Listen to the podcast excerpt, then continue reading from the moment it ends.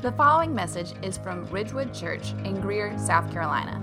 For more information, visit ridgewoodgreer.com.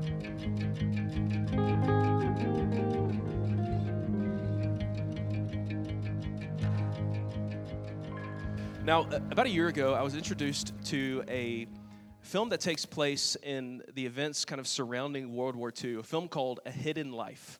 It's an absolutely beautiful film.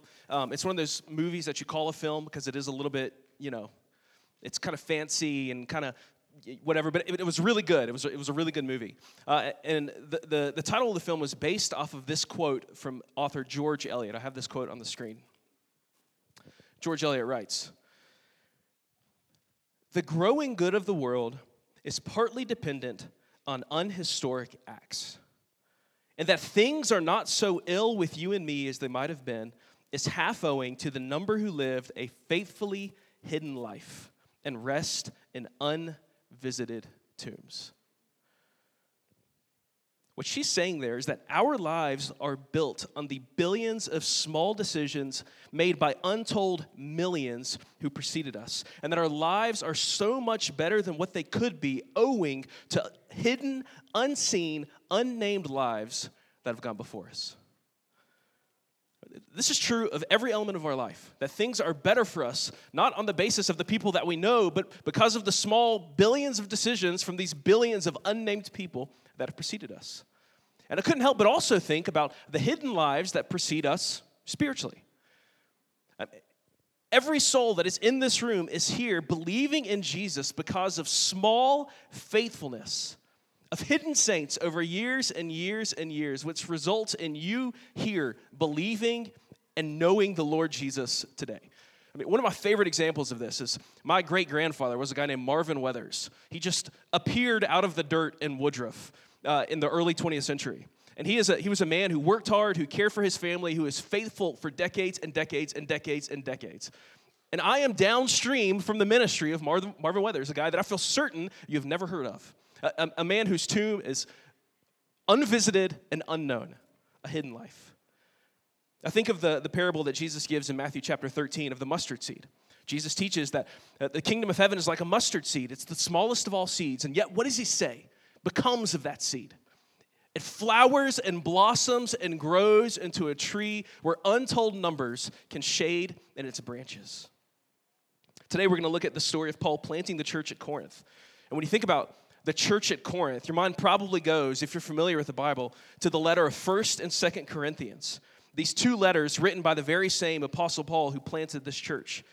And it's these incredible letters with, with one of the most beautiful chapters on love in the scriptures. This incredible teaching on the spiritual gifts and the resurrection and life as the body of Jesus. Contributions found only in these letters. And yet, here's what Paul tells us about his first coming to the city of Corinth. This is in 1 Corinthians chapter 2, verse 3. Paul tells the Corinthians that when he first arrived there, that he was with them in weakness, fear, and much trembling. Paul arrives in this huge, prosperous, populous city, a city that's a city in all of the ways you think of a city being a city. And Paul says that he feels small, or we might say hidden, weak in fear and in trembling.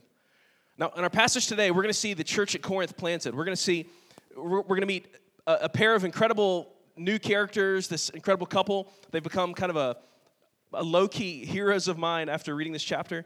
And in this passage, we also see Jesus give Paul assurance that though Paul is small and hidden, his work isn't for naught because Jesus is big. Right, so let's see how the gospel takes root in the city, and let's see what kind of encouragement we can draw for Ridgewood today. Let's look at Acts chapter 18, starting in verse 1.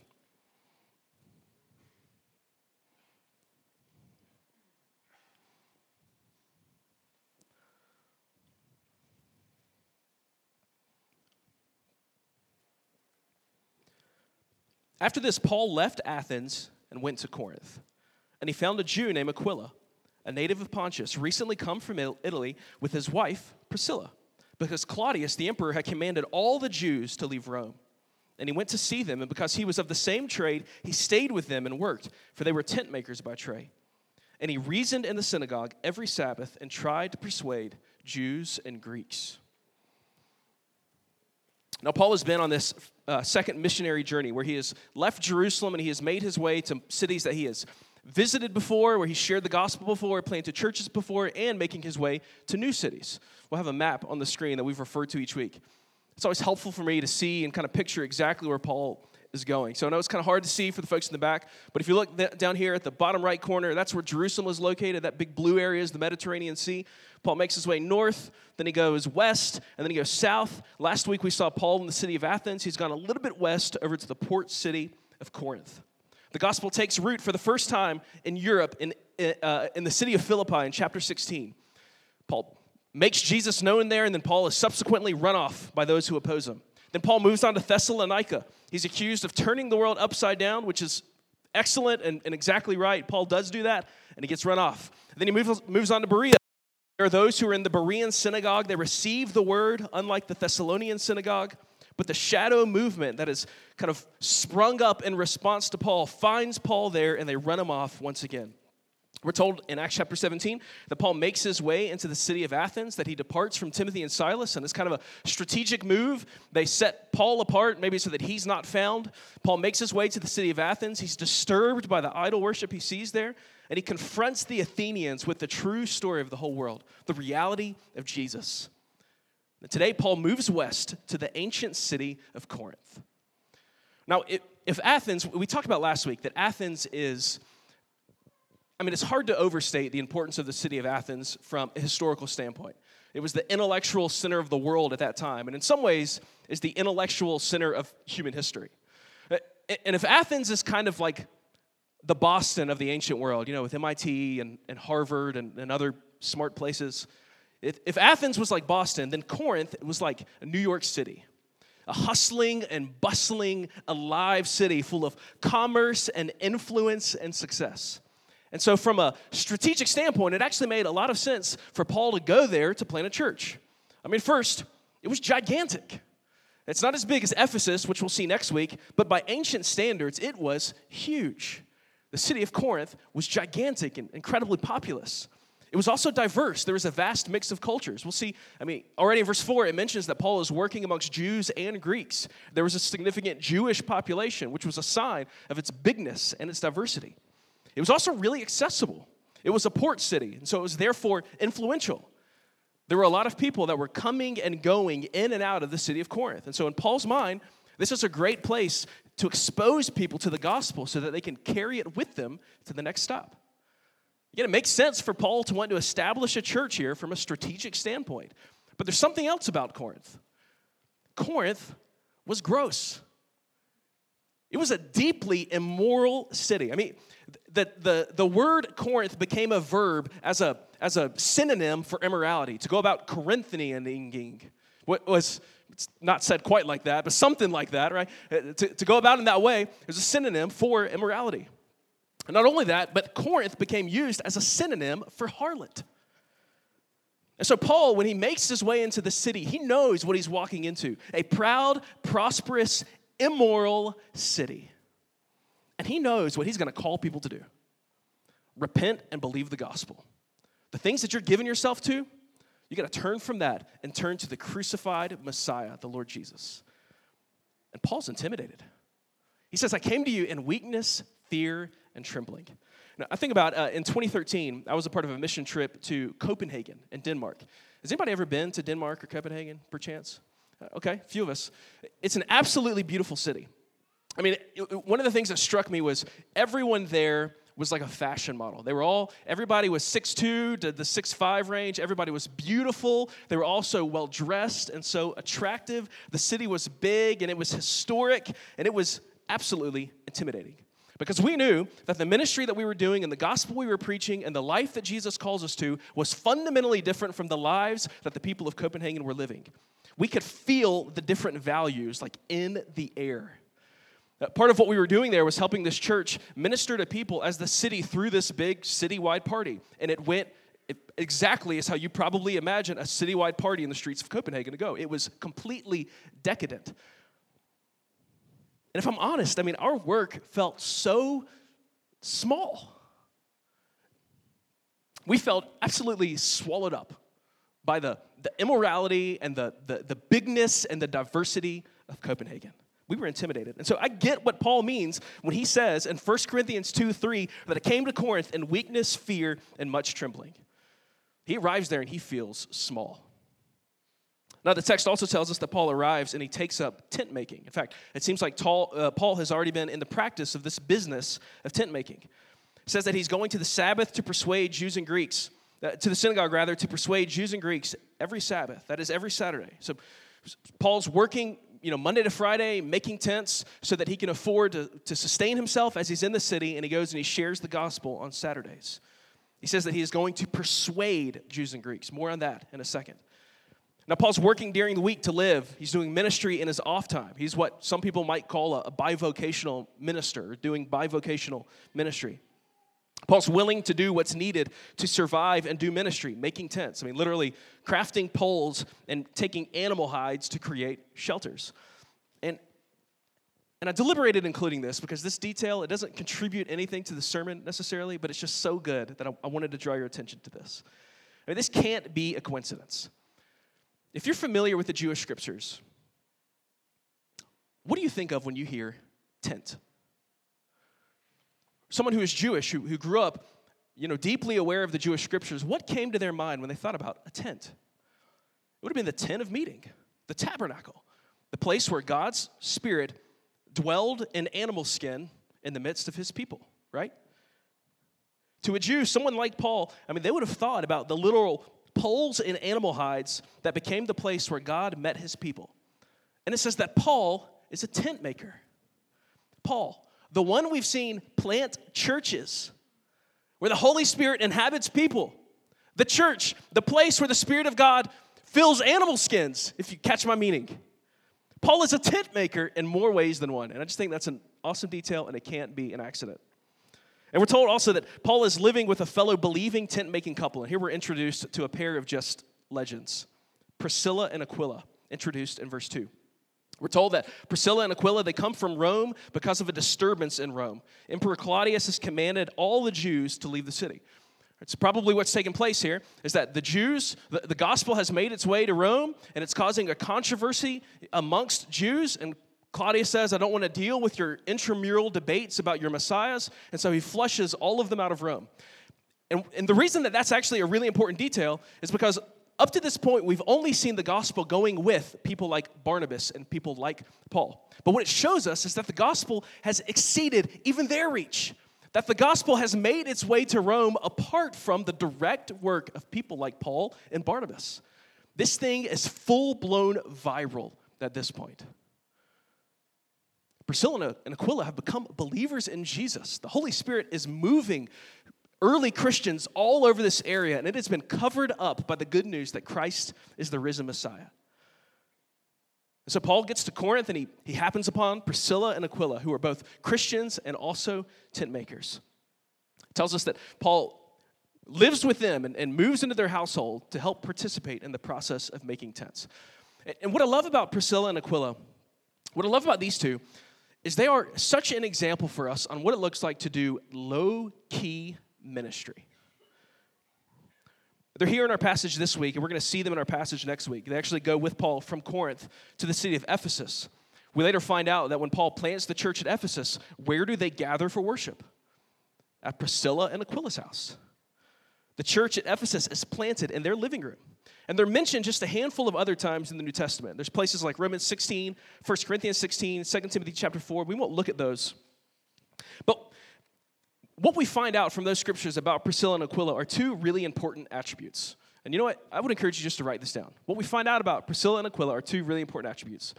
We find out that they're hospitable, number one, and we find out that they're faithful. Here, they're hosting Paul. But elsewhere, we know that they actually go on to host the church in Ephesus. The living room is their gathering place. And then in 2 Timothy, Paul's final letter, written 15 to 20 years after these events, he mentions Priscilla and Aquila, who are still around the church at Ephesus, still hosting the church after all of these years. Hospitable and faithful, playing the long game. And something else that's also really interesting to me about them is that more often than not, when they're listed in the scriptures, they're not listed as Aquila and Priscilla. Aquila being the husband's name, and Priscilla being the wife's name. It is Priscilla and Aquila, which would not have been normal during Paul's time. It seems like there's something noteworthy about this woman, Priscilla, that the authors of the scriptures want to draw our attention to. Now, I mentioned this in my prayer a few moments ago that we're a Southern Baptist church. And if you, um, if one of your hobbies is keeping up with denominational, you know, ins and outs on Twitter, may, maybe you saw some things about the SBC this week. I mean, it really is an important moment in the history of our convention. The SBC voted to disfellowship a few churches around the issue of women in ministry. Southern Baptists stated strongly their conviction that the office of pastor is reserved for men. And Ridgewood, in full agreement with that decision made this week, we, we also agree that the Bible's answer regarding the office of pastor is that the office of pastor is reserved exclusively for men. And I, and I know for a fact, I mean, that many people hear that and they get frustrated at that because they hear what, what they hear, what, what they sort of internalize with that is that women can't be in ministry. Many folks hear that and they say Paul must have hated women because he restricted women from ministry, or Baptists hate women, or the Bible is against women because women can't do ministry. And there's a lot to unpack there, and we'll do that surely at another point. But you know what? I think that that response actually shows us, that, that our frustration with that actually shows us. I think it actually shows us how impoverished is our idea of ministry. Priscilla and Aquila's ministry, and specifically Priscilla's, was not headlining conferences or writing books or pastoring churches. It was long term, low key, relational faithfulness. We think ministry equal signs, large platform, speaking at conferences, being famous, big Twitter following. But Priscilla and Aquila did not have any of those headshots on posters where they were featured as speakers at the next greatest big thing, right? No, they opened their home for decades. For Paul the Apostle, for Paul, and for the founding of the church at Ephesus, for untold hundreds of people, year after year after year. And so, ministry is not this these 35 minutes of, of me up here speaking. Ministry is crockpots and lunch after church. It's braving awkwardness and following up on prayer requests. It's building slowly over the course of decades with some one or some two or some three. I mean, what we're going to see next week in our passage is we meet another character, Apollos, a character that I deeply identify with. He's a character that my, my mom used to tell me that I had a lot of zeal, but not a lot of sense. And Apollos, I remember her distinctly telling me that more than one occasion. And Apollos is a character that we would describe as someone with a lot of zeal, but not a lot of sense. What we're going to see in the passage next week is that Apollos is, is preaching. He's, he's, he's sharing the scriptures, he's shucking corn, and he's getting after it. And who hears Apollos? Who, who thinks highly of Paul, Apollos, who sees his gifts, who appreciates his zeal, who invites them into their home to help him sharpen his understanding of the scriptures a hair? It is Priscilla and Aquila. So don't reduce ministry to this, to what I'm doing right now. This is the most public moment in the life of our church. It is the most visible and obvious aspect of ministry. Yes, I, I get that. But I promise you, there are thousands, thousands of little encounters and bits of service and burden bearing and gospelizing and correcting that are taking place all over Greer, Taylors, and Lyman this week. That is the faithfully hidden ministry of Ridgewood. Full living rooms and dinner tables and one anothering in Jesus' name by men, women, young, and old. To be clear, the Bible restricts the office of pastor to men, but the Bible doesn't restrict ministry to pastors. And I think our discomfort with the Bible's teaching tells us a lot about ourselves. Specifically, that we have an emaciated, weak view of ministry that is foreign to the picture that Acts gives us. Verse 5. When Silas and Timothy arrived from Macedonia, Paul was occupied with the word testifying to the Jews that the Christ was Jesus. And when they opposed and reviled him, he shook out his garments and said to them, Your blood be on your own heads, for I am innocent. From now on, I will go to the Gentiles. So Paul's going to the Sabbath to persuade. Every Sabbath, every Saturday, he's working during the week, doing ministry in the off time, tent making, kind of operating as a, a kind of bivocational minister, we might say. And then we're told that Silas and Timothy catch up with Paul, probably bringing a financial gift, a bit of support, so that Paul's ministry can go from just being done and taking place on the weekends to actually taking place during the work week. Instead of ministry only on Saturdays, he's free to do more ministry more often because of this gift that they bring. Paul references it in Corinthians and Philippians. He spent time working, notice in verse 4, to persuade and reason with both Jews and Greeks that Jesus is the Messiah. Paul's going to them and he's like, the temple.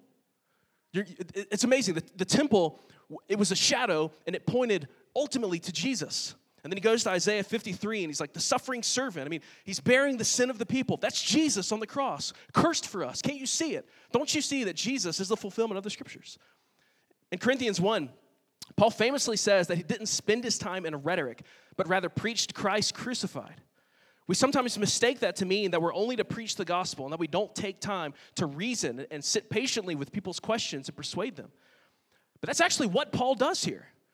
So when he talks about preaching Christ crucified in 1 Corinthians 1, it's not as opposed to persuasion and reason because that's his practice here in the scripture.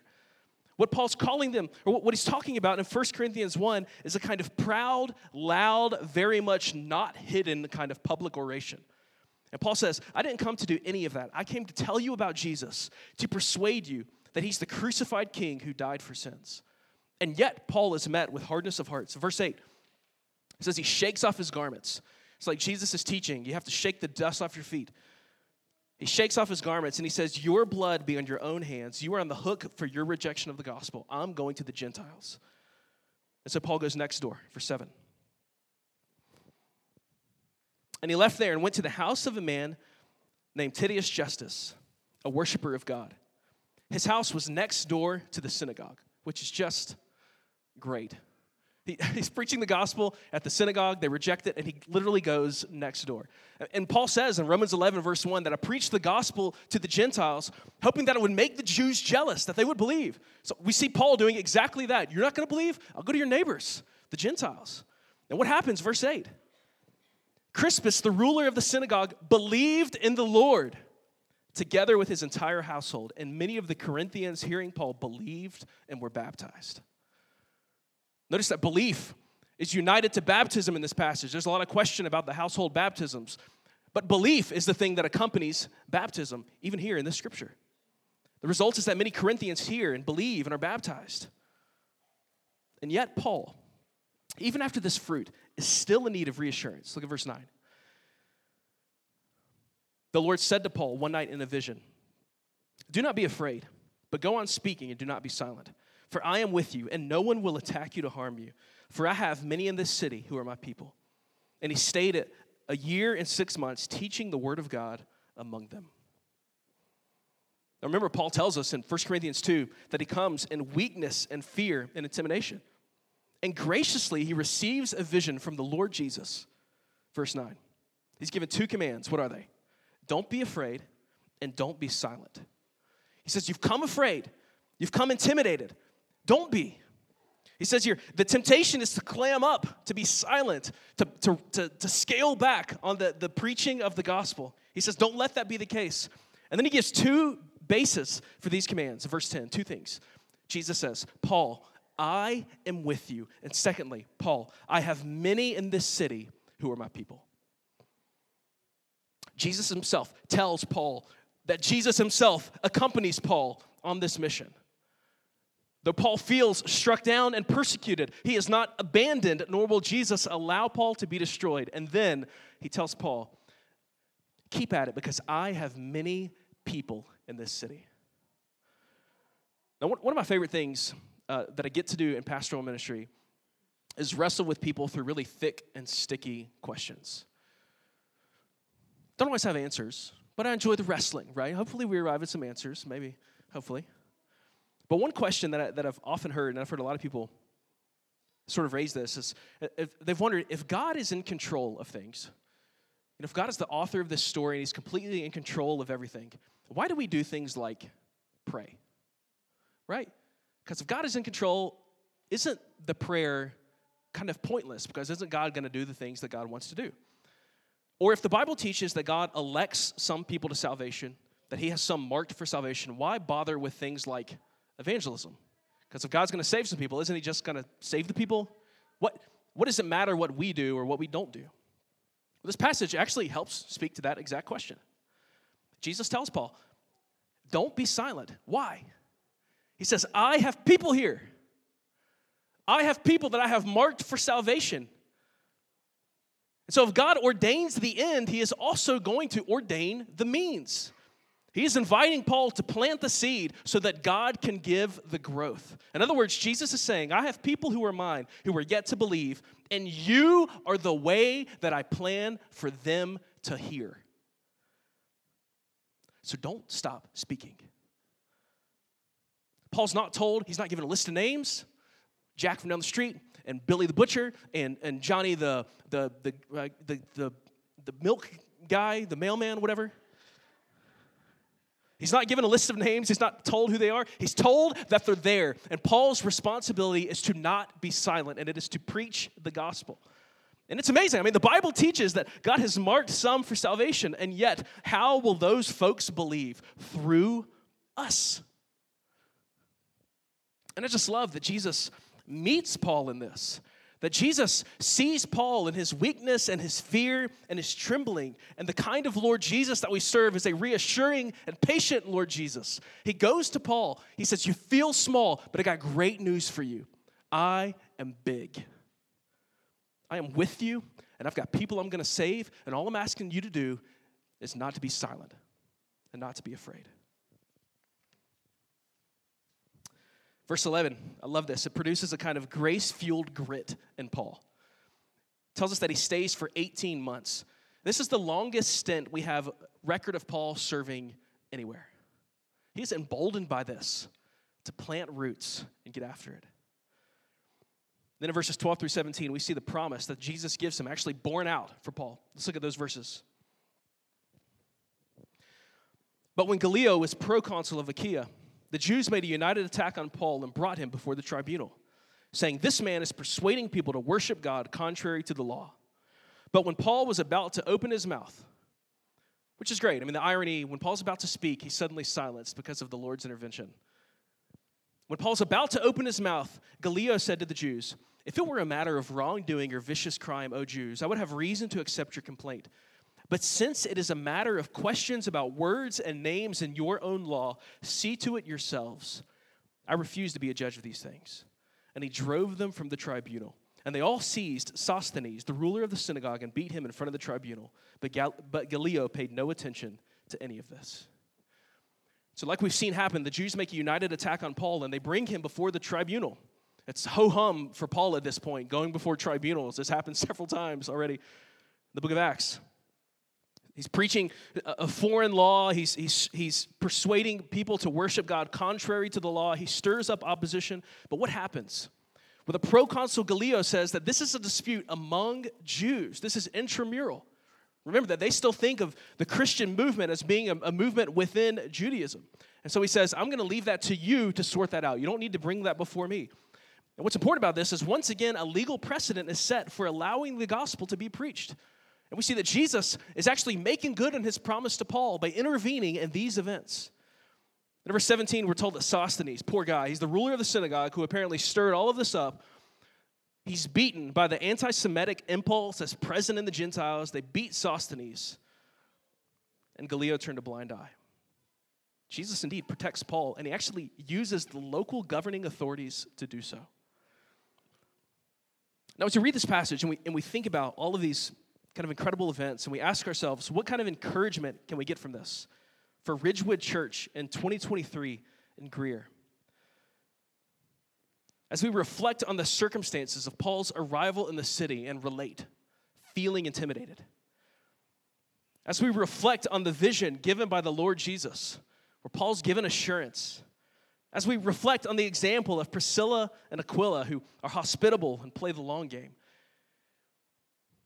I can't help but think that the encouragement to us from this passage is just this it is a call to small faithfulness,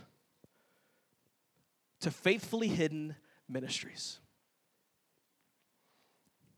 Like Paul, we have the gospel. the one true story of the whole world. 1 Corinthians 2, verses 1 through 5. Paul says, When I came to you, brothers, I did not come proclaiming to you the testimony of God with lofty speech or wisdom. For I decided to know nothing among you except Jesus Christ and Him crucified.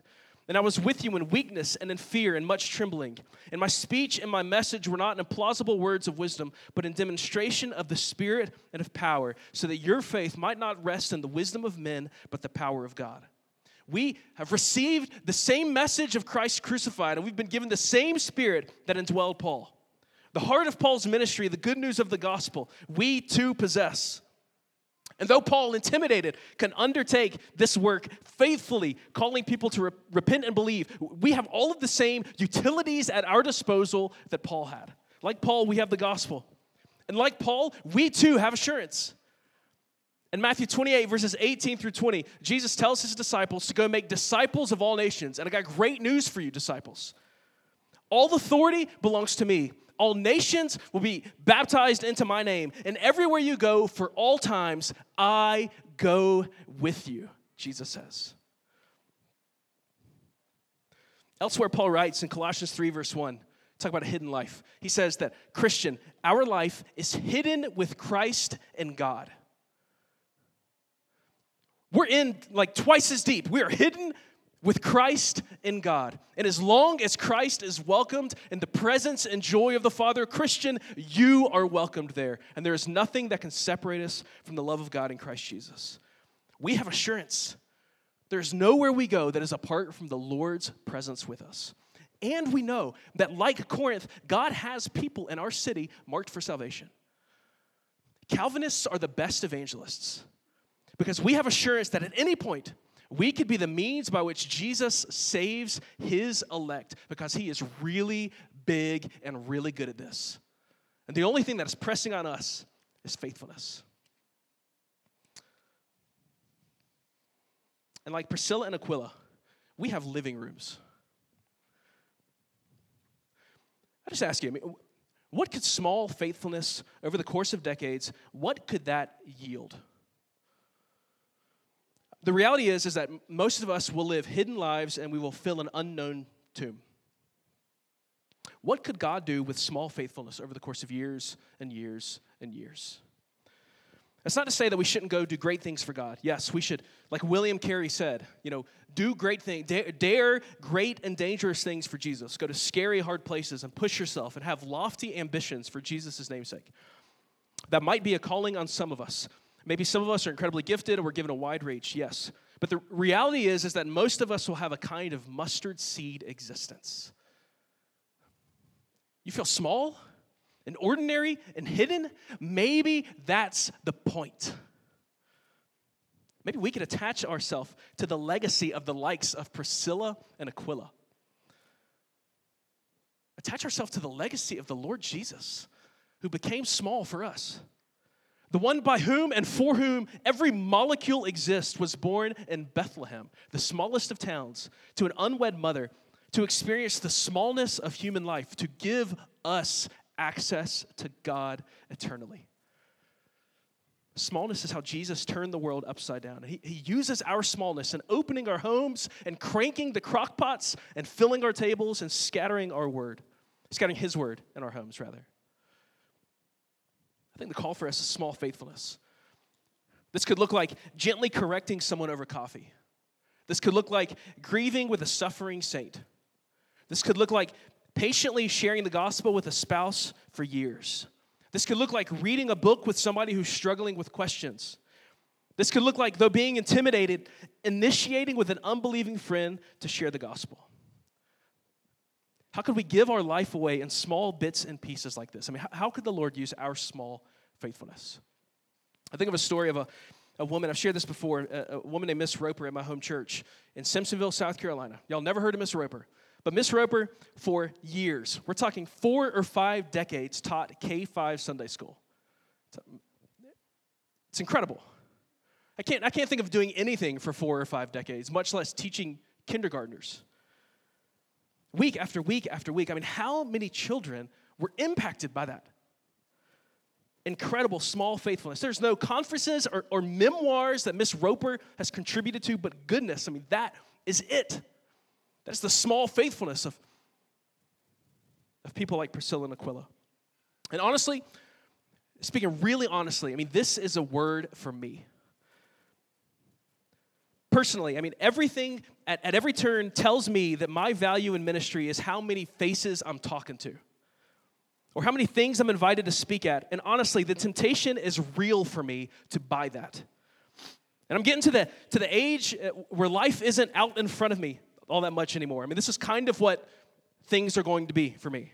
There's no more wondering what I'm gonna, what it's gonna look like when I grow up, or what's gonna be the size of my impact. I kind of, I kind of have the answer to that. And in my bad days, if I'm honest, it gets to me.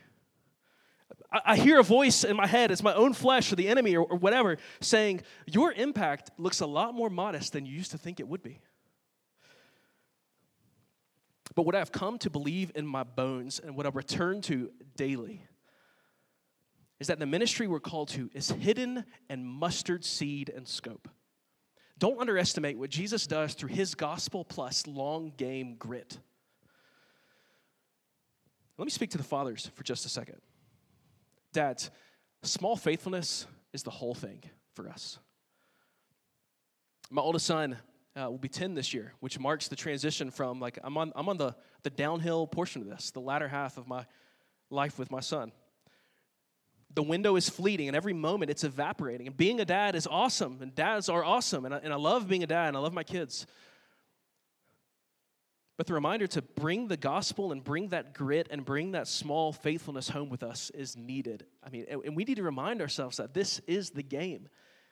Everyday faithfulness that has a cumulative effect over years and years of years. Reading the Bible story when people are burping and, and, and picking at each other and not paying attention. It's, it's sharing the gospel with your kids when you're on the way to go get an ice cream and they're completely ignoring you. I mean, all of this, all of these things that we know and that we feel, press on, dads. So and so and so and so and so in hope, as if there's no one else in the world that can fill your shoes because there isn't, and so and so some more because small faithfulness is the calling, dads.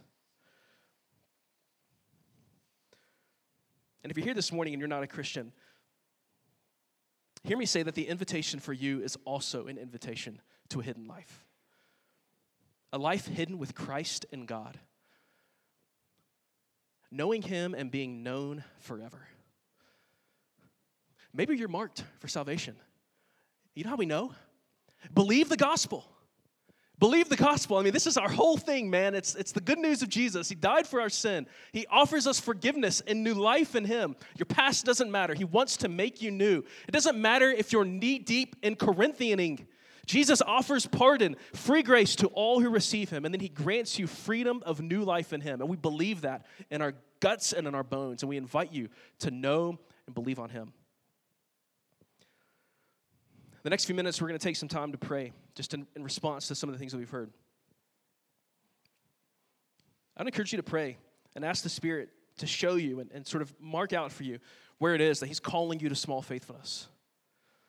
If you're here this morning and you are not a Christian, could you pray that God would open your eyes to see? Would you pray that you would that you confess your sin and ask Jesus for forgiveness, that you could be given eternal life and hope forever in Him? Let's pray together.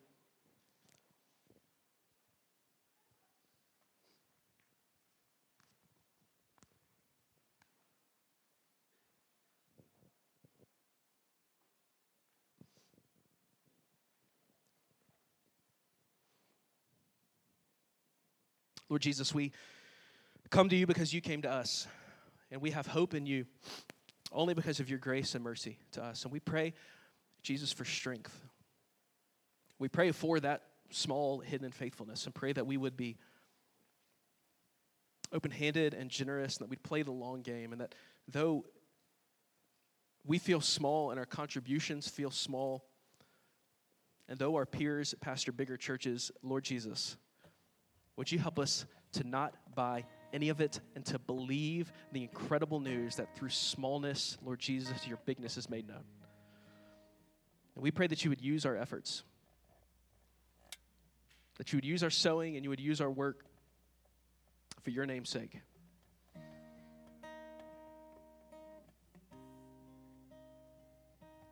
And also pray, Lord Jesus, for any folks who are here who have not yet believed, we pray, God, that you would open their heart and that they would see the glory of the gospel and believe. Pray this in Jesus' name.